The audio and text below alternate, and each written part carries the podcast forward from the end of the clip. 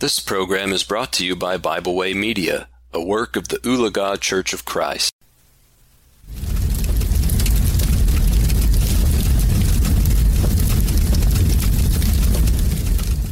Thank you for joining me today for our devotional here at the fireside.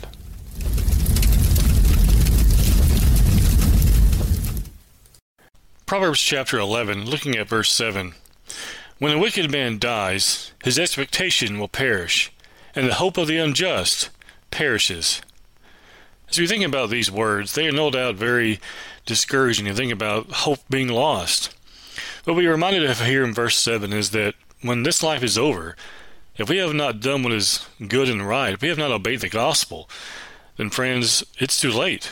He says here in Proverbs 11, verse 7, when a wicked man dies, that's anyone who hasn't obeyed the gospel, anyone who is living in sin.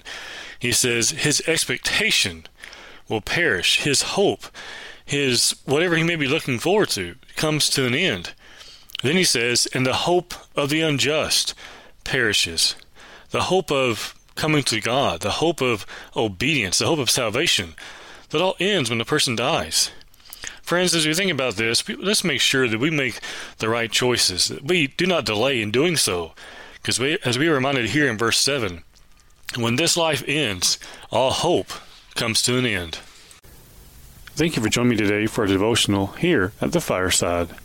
We hope you enjoyed this program. We encourage you to subscribe to our podcast on Pandora, Spotify, or Podbean. Thanks for listening.